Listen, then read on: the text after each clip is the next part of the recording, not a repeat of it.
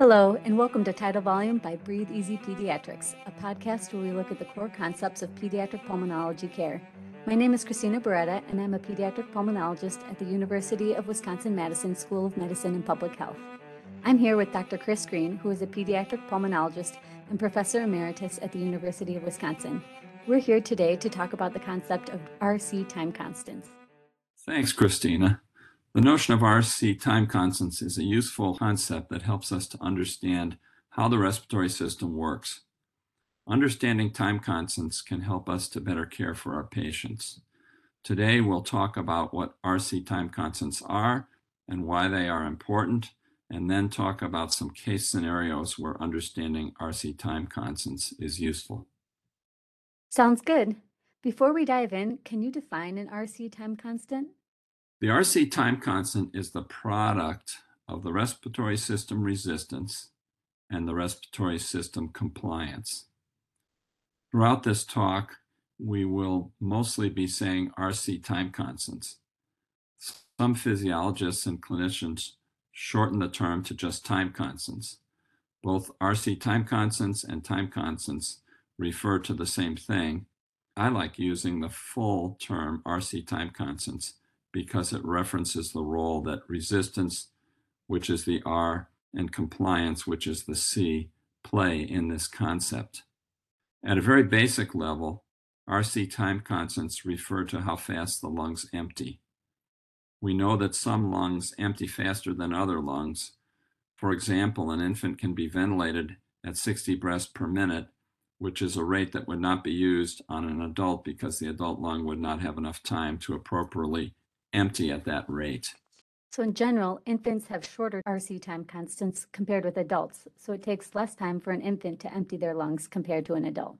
Yes. As another example, we may ventilate a patient who has interstitial lung disease with poorly compliant lungs at a higher rate with an increased I to E ratio. That is, a relatively high inspiratory time to expiratory time ratio compared to a patient with normal lungs. On the other hand, we would ventilate a child with acute respiratory failure due to status asthmaticus at a lower respiratory rate with a decreased IE ratio with an expiratory time that is longer than usual compared to the expiratory time used in a healthy subject or a healthy patient. Behind these strategies is the time constant, which is determined by the respiratory system resistance and the respiratory system compliance. So, as a review, respiratory resistance is the change in pressure needed to generate a unit of flow in the system. So, resistance is the ratio of a change in pressure to a given airflow.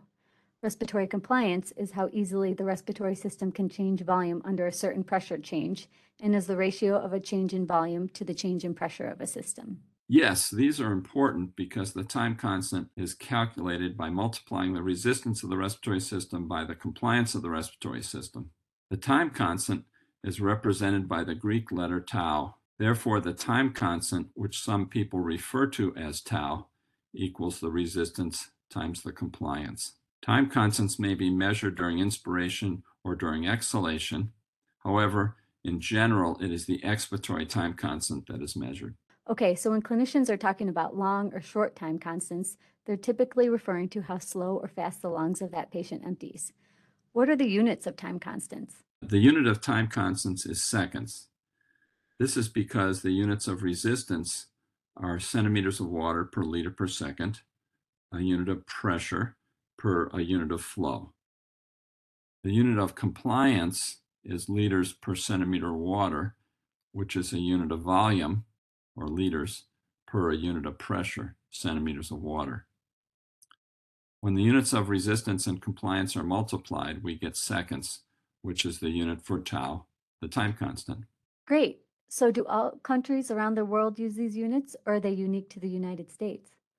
No, in most of the world, pressures are measured in kilopascals. However, the unit for tau is still seconds. One kilopascal equals 10.2 centimeters of water. That makes sense. So, how do changes in resistance and compliance affect the time constant? If tau equals r times c, then tau, or the time constant, will be longer when resistance is higher and or when compliance is higher. Conversely, the time constant is shorter when resistance is lower and or compliance is lower. A long time constant will be seen in obstructive diseases where high resistances are present. A short time constant is seen in pulmonary fibrosis where the lungs have low compliance. Since the time constant varies so much depending on resistance and compliance, why is it called a time constant? The term time constant comes from electrical engineering. In electrical engineering, we measure capacitance instead of compliance and electrical resistance instead of mechanical resistance. The time constant in electrical circuits is defined as the time for a charged RC circuit to discharge 63% from a full charge to a full discharge. As long as the resistance and capacitance of the circuit are constant, the time constant will also be a constant. In respiratory physiology, if the respiratory system resistance and compliance are constant, then the time constant would consequently be fixed. In pulmonary physiology and pathophysiology, respiratory mechanics, specifically resistance and compliance, change with lung volume and with the disease state of the patient. Therefore, the time constant in pulmonary physiology is less of a constant than in a fixed electrical circuit. However, we still use the term time constant. Okay, that makes sense. An important point to note is that the resistances, compliances, and time constants we are discussing are all properties of the respiratory system. For this reason, resistance is more accurately depicted as a capital R with a subscript RS for resistance of the respiratory system. Likewise, compliance is often depicted as a capital C with a subscript RS. And as we discussed before, the time constant is often depicted as the Greek letter tau with a subscript RS. We can and do measure airway resistance in the plethysmograph. We could also measure pulmonary resistance and compliance, but these measurements are rarely carried out because they require the placement of an esophageal catheter. And as a review for us all, Pulmonary resistance is the resistance of the lungs and includes the resistance in the airways, which is about 80%, and the resistance in the lung tissue. The resistance of the whole respiratory system is equal to the sum of the pulmonary resistance plus the chest wall resistance. It is also notable that the resistance is primarily in the upper airways, especially in children. Yes, and in addition to the resistance, the compliance of the respiratory system plays a major role. As we previously mentioned, it is the expiratory time constant that is generally measured.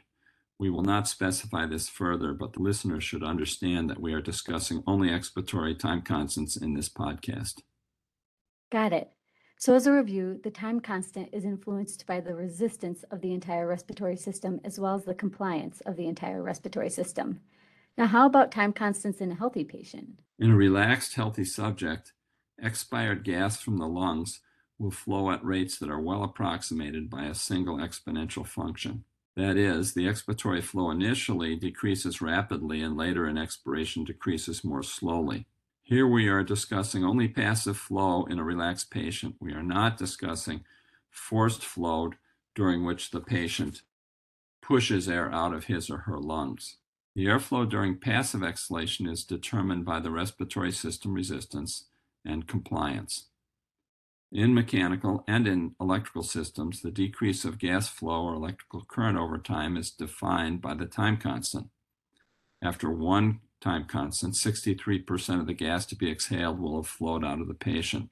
After two time constants pass, 86% of the gas will have flowed out of the patient. After the passage of each subsequent time constant, 95%, 98%, and 99% of the gas to be exhaled will have been exhaled. Therefore, after time, five time constants have passed, 99% of the air to be exhaled will have been exhaled. Interesting.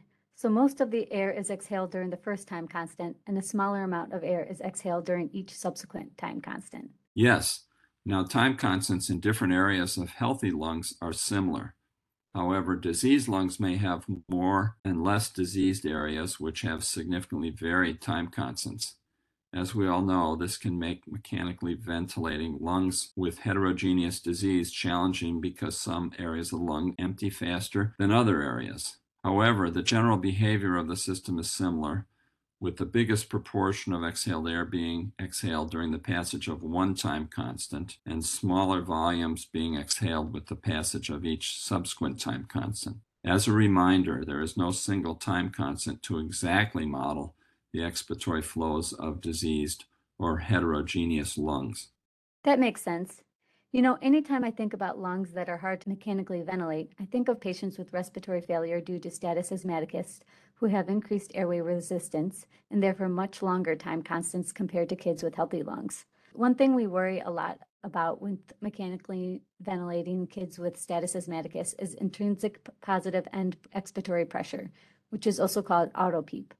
Do the increased time constants in asthma contribute to the potential complication of autopeep when mechanically ventilating these patients? Yes, the notion of autopeep, or intrinsic positive end expiratory pressure relates to whether the inspiratory tidal volume matches the expiratory tidal volume. If the inspiratory and expiratory tidal volumes match and airway pressure at the end of expiration is only the PEEP pressure set on the ventilator, then there is no auto PEEP. The PEEP set on the ventilator is not auto PEEP. Auto PEEP is present when some of the inspired tidal volume is not exhaled because the expiratory time is too short. In time constant language, at least three taus or three time constants should be allowed for full exhalation. As you'll recall, after three time constants, about 95% of the gas will be exhaled. So even if we allow for three time constants, where about 95% of the gas will be exhaled, that means that about 5% of the inspired tidal volume will not be exhaled. This means that once you start mechanically ventilating a patient, their end expiratory lung volume will start to increase because their inspired tidal volume is bigger than their expiratory tidal volume. Yes, at the beginning of mechanical ventilation, that is true. However, auto PEEP is not significant if you allow for three time constants when mechanically ventilating a patient. Even though initially about 5% of the inspired tidal volume will not be exhaled, an equilibrium at a somewhat higher end expiratory lung volume will soon be established. This occurs because as the ex- end expiratory lung volume initially increases, the respiratory system resistance decreases and the respiratory system compliance decreases. So because tau equals R times C, this means as end expiratory lung volume increases, the expiratory time constant will decrease due to the decrease in resistance and compliance. Okay, so as the end expiratory lung volume increases initially, the expiratory time constant decreases. So a new equilibrium between the inspiratory tidal volume and expiratory tidal volume is reached? Yes, as the end expiratory volume increases and the expiratory time constant decreases, there is a point where the inspiratory tidal volume matches the expiratory tidal volume. This is because the new time constant of the respiratory system is now shorter. That makes sense. So if you keep the same ventilatory settings with the same inspiratory and expiratory times, what initially had been three time constants for exhalation is now four or five time constants, which allows for basically a full exhalation. Yes. Now, this new equilibrium is not typically a problem if it occurs at a slightly raised lung volume. However, if this new equilibrium occurs at a much higher end expiratory lung volume, end expiratory pressure will be higher in the ventilator circuit and in the lungs of the patient. This extra pressure due to incomplete exhalation and a higher end expiratory lung volume is auto PEEP.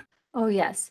And it's critical to know about auto PEEP because if the lung volume becomes too large, there can be a decrease in lung perfusion as well as a decrease in the venous return to the right side of the heart from the vena cava. Too much lung volume can also result in a pneumothorax.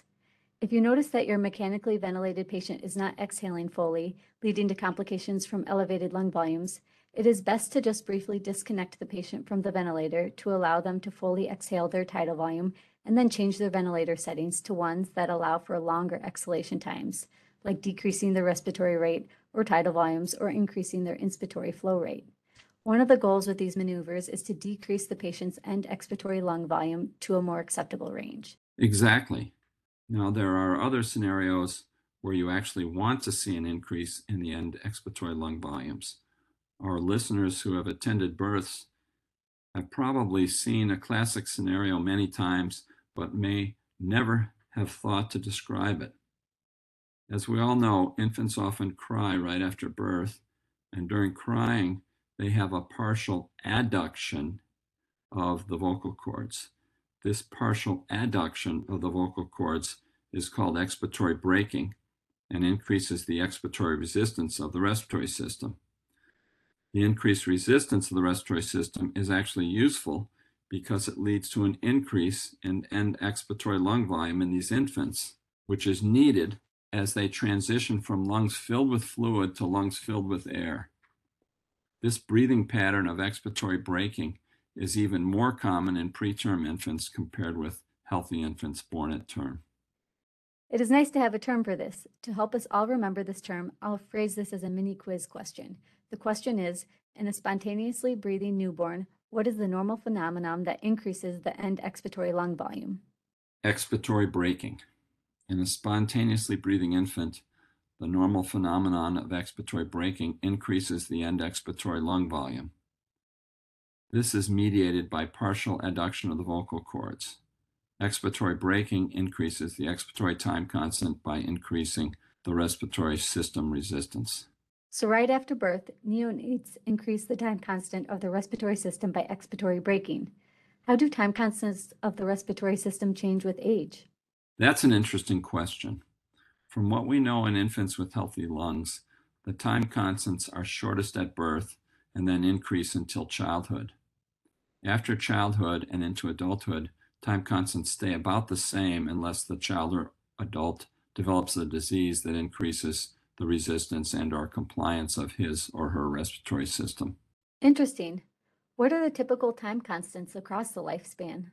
In healthy infants, tau increases from about three tenths of a second to about six tenths of a second during the first year of life. Thereafter, tau remains about the same, with normal values for tau in adults found by other investigators to be in the range of five tenths to eight tenths seconds. Okay, so those are for healthy lungs. What are time constants like in some common diseases that we encounter?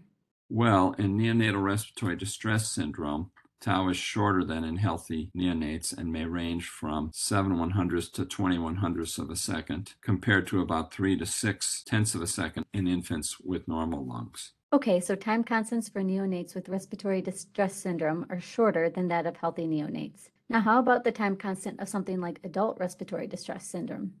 In adults with ARDS, tau is often lower than the usual 5 tenths of a second, although values for tau and ARDS have been cited as in the normal range of 5 to 7 tenths of a second. This likely relates to heterogeneity of regional lung time constants. Some regional taus and ARDS may be very short, while others may be normal. In contrast, in adults with COPD, tau may be much higher. 2.5 seconds, for example. Okay, so to review, time constants are often shorter in people with restrictive lung disease, such as neonatal re- respiratory distress syndrome or pediatric and adult respiratory distress syndrome. But time constants tend to be longer in obstructive airway diseases like asthma. Yes, and it is also important to remember that many pulmonary diseases are heterogeneous. That is, certain areas of the lung are affected in different ways, so some areas can have short or long time constants, while other areas of the same lung have normal time constants. That is a good reminder. Now that we've discussed what time constants are and why they're important, let's talk about some clinical case scenarios that allow us to apply our knowledge of time constants to the bedside. For this next part of the podcast, we'll start by describing a case scenario and then ask some questions. After giving our listeners some time to think about how they would answer our questions, we'll discuss our answers. Our first case is a 16 year old young man with advanced cystic fibrosis and severe obstructive airway disease who presents an acute respiratory failure requiring intubation. What would the time constants of his lungs be compared to lungs of healthy people? How might you tailor your ventilatory strategy knowing this about his lungs? These are good starting questions. The answer to the first question is that the time constant of this young man's respiratory system would be longer than the time constant of the respiratory system of a healthy person. Because this young man has obstructive airways disease from the severe inflammation that occurs in advanced cystic fibrosis, the resistance in this patient's airways would be very high. Since the time constant of the respiratory system is equal to resistance multiplied by compliance, this patient's time constant would be increased as a result of the patient's increased airway resistance. This patient's time constant is probably closer to 2.5 seconds rather than the normal of 5 tenths to 8 tenths of a second. As far as the second question and ventilatory strategies, since we know that people whose lungs have long time constants are at increased risk of increasing end expiratory lung volume when they are mechanically ventilated because it takes a long time for the lungs to empty, it is important that this patient is ventilated with a long expiratory time. For this patient, we would choose ventilator settings with a low respiratory rate, like 10 breaths per minute, and an I to E ratio closer to 1 to 5 rather than the usual 1 to 2. This increased I to E ratio of 1 to 5 can allow the lungs to better empty and decrease the risk of breath stacking and pneumothorax. This strategy would allow for an expiratory time of 5 seconds per breath. If the patient's RC time constant is as high as 2.5 seconds, then even a longer expiratory time may be needed. So given all the potential complications with mechanical ventilation, is it safer to just let the patient in this scenario to continue to spontaneously breathe? Sometimes, yes. The challenge in safety and optimally mechanically ventilating patients with airway disease with long time constants is one reason why we try to avoid mechanical ventilation if possible. Patients with severe obstructive disease and long time constants self regulate their I to E ratios when they are breathing on their own. So they are not as at much risk for breath stacking and pneumothorax as they are when mechanically ventilated. When you take away that self regulation by sedating and mechanically ventilating the patient, you control the I to E ratio, and it might not be the ratio that the patient needs. Yes, that can be very challenging. For the 16 year old patient with advanced CF who is requiring mechanical ventilation despite our best efforts, let's say we start his ventilator settings at 12 breaths per minute with an IDE ratio of 1 to 3. The time constant measured by the ventilator is 2.5 seconds. What would happen to this patient's end expiratory lung volume on these ventilator settings compared with when he was spontaneously breathing just before the onset of mechanical ventilation? Another good question. This one takes a bit of math that is tricky to do mentally, so I'll talk through how I get to my answer. For this patient with a set respiratory rate at 12 breaths per minute and an IDE ratio of 1 to 3, his expiratory time would be 3.75 seconds. I found this expiratory time by taking 60 seconds in a minute and dividing that by 12 breaths per minute to find that one breathing cycle takes five seconds.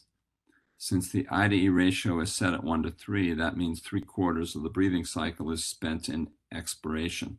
Three quarters multiplied by five seconds equals 3.75 seconds.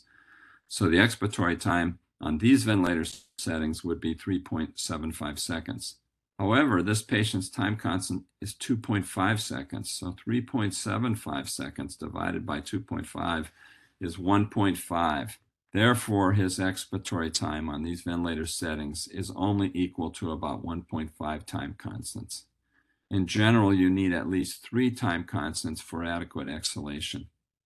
In this patient, we are only allowing him to exhale for 1.5 time constants, which results in incomplete exhalation of the inspired air volume, leading to an increase in the end expiratory lung volume. After several breaths, as the lung volume increases, respiratory system resistance decreases and respiratory system compliance decreases, resulting in a decrease in tau, such that the inspiratory tidal volume eventually will equal the expiratory tidal volume. However, this will occur at a higher lung volume than before the institution of mechanical ventilation. In this scenario, auto-PEEP will be present due to the initial incomplete exhalations and due to the eventual equilibrium at a higher than baseline lung volume. Oh, and as we discussed before, elevated end expiratory lung volumes can decrease lung perfusion, decrease venous return to the right side of the heart, and increase the risk for pneumothorax. I think this case shows how paying attention to the expiratory time constant reading on a mechanical ventilator can be helpful to understand how your ventilation strategy is going. In this patient who already has a pretty low respiratory rate, you might want to try decreasing their tidal volumes or increase their inspiratory flow rate in order to allow for a longer exhalation time that is more agreeable with the time constant of their lungs. Yes, these can be very challenging cases. What is another scenario where time constants are important to consider? Well, here's a general example. Say we have an infant who is intubated with a 3.5 millimeter internal diameter endotracheal tube. However, because high ventilator pressures were required to produce a leak around the ET tube, the 3.5 millimeter ET tube is replaced with a smaller 3.0 millimeter ET tube. The question to consider in this scenario is, what effect does this new smaller ET tube have on the RC time constants of this system that includes both the patient's respiratory system and the ET tube? Well, the smaller ET tube has a higher resistance, or R, than the larger ET tube. Since the product of R and C is equal to the time constant, the time constant or tau of the system will increase. Okay, so having a smaller ET tube increases the time constant of the whole system by increasing the resistance. Now, would having a smaller ET tube in place cause the patient's end expiratory lung volume to be higher or lower compared to when the larger ET tube was in? Well, this depends on the expiratory time and the time constants of the new system. If the expiratory time is less than three time constants of the new system, then the end expiratory lung volume would increase with the smaller tube in place due to the incomplete emptying of the inspired tidal volume. Yeah, because with three time constants, about 95% of the inspired lung volume is exhaled, which is usually sufficient to prevent significant autopeep. Exactly. If the increase in tau is large enough that the patient cannot fully exhale after each inspiration, then the patient's lung volume at end expiration will increase. This will result in autopeep. If the expiratory time is more than 3 tau, there will be no significant increase in autopeep.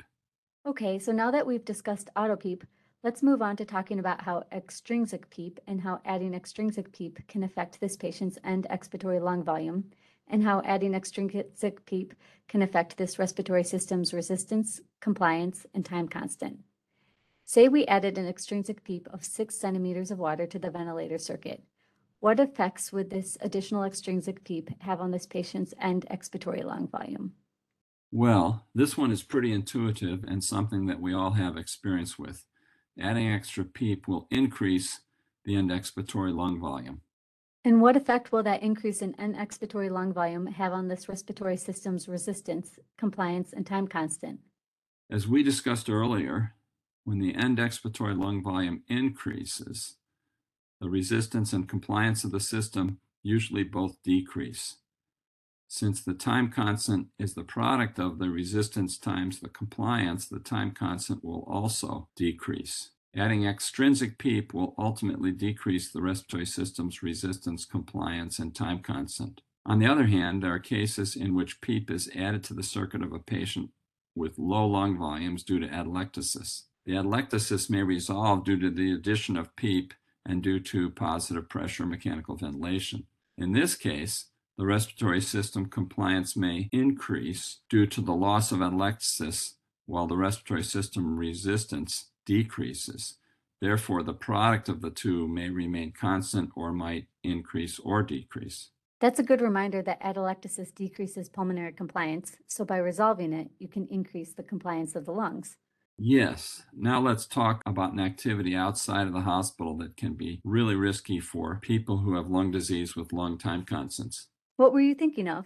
One activity that pediatric pulmonologists are sometimes consulted on is scuba diving. This is because people who have lung diseases where there are areas of their lungs with long time constants are at significantly increased risk of experiencing a pneumothorax, pneumomediastinum, pneumopericardium, and or an intravascular air embolism as they ascend from the depths of the water to the surface. Yeah, none of those things are good. Can you talk about how that relates to long time constants in scuba diving?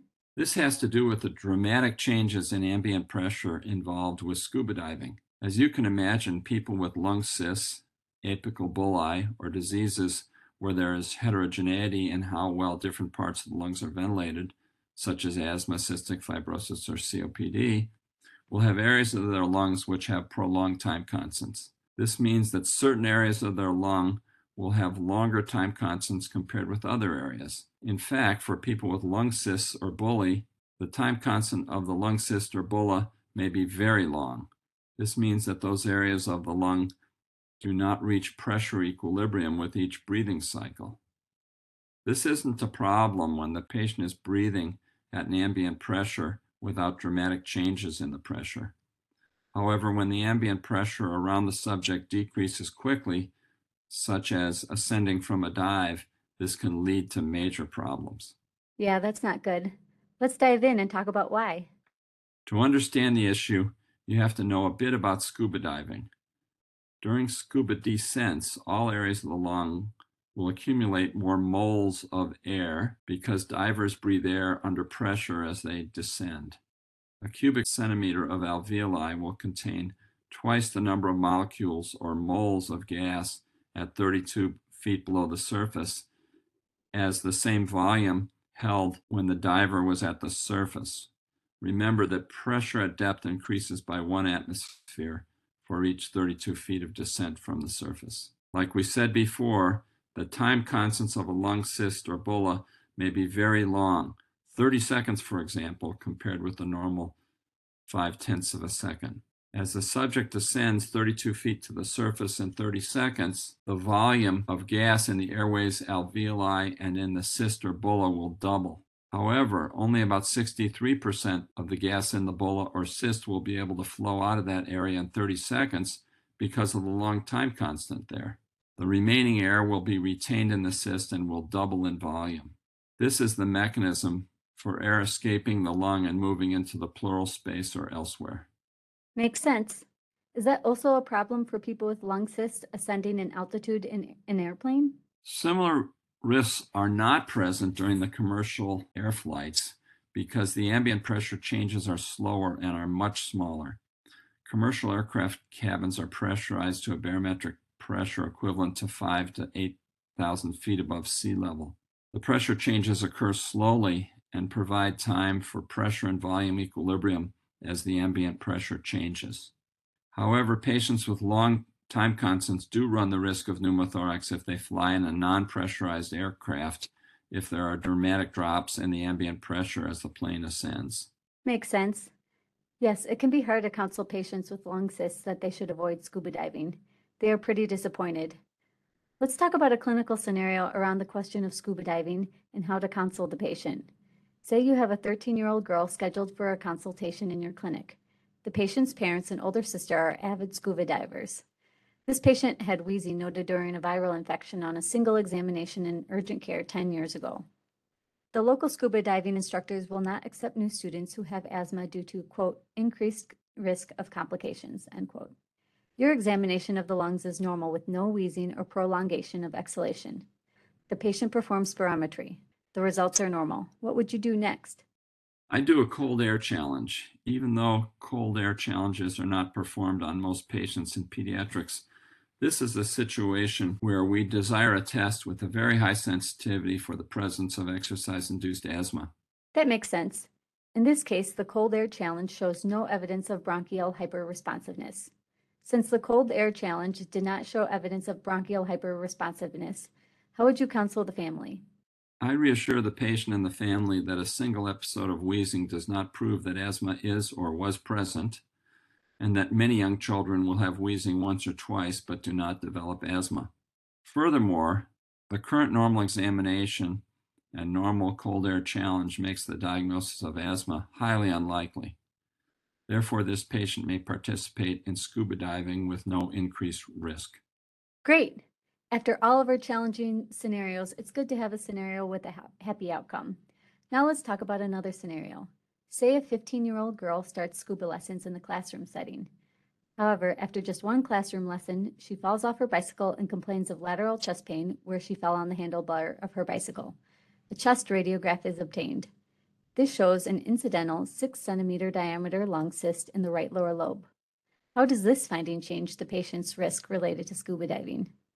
Well, this scenario has a more disappointing outcome. Lung cysts generally have long time constants. If this patient scuba dives, the cyst will gradually fill with the compressed air breathed at depth. During ascent at the end of the dive, this air may not be able to equilibrate with the ambient pressure. The air in the cyst will expand, potentially escaping the alveoli. Patients with lung cysts are at a high risk for pneumothorax or air embolism if they participate in scuba diving. This patient should not participate in scuba diving. Hmm, that is disappointing. Well, at least you met a pediatric pulmonologist in time for some proper guidance. Hopefully, they can find another fun hobby that doesn't involve dramatic changes in ambient pressure. Chris, thank you so much for taking the time today to discuss time constants and why knowledge about them is so important to our work as pediatric pulmonologists. Christina, thank you for this opportunity and for an interesting discussion. Thank you for listening to this episode of Tidal Volume presented by Breathe Easy Pediatrics. If you have any questions or feedback, you can find me on Twitter at PulmPedsDoc. For those of you without Twitter who'd like to give us some feedback, we also have an email, tidalvolumeatspeds at gmail.com. You can also find some references about the material that we discussed in today's podcast on the ATS website for this podcast. Thanks again for listening.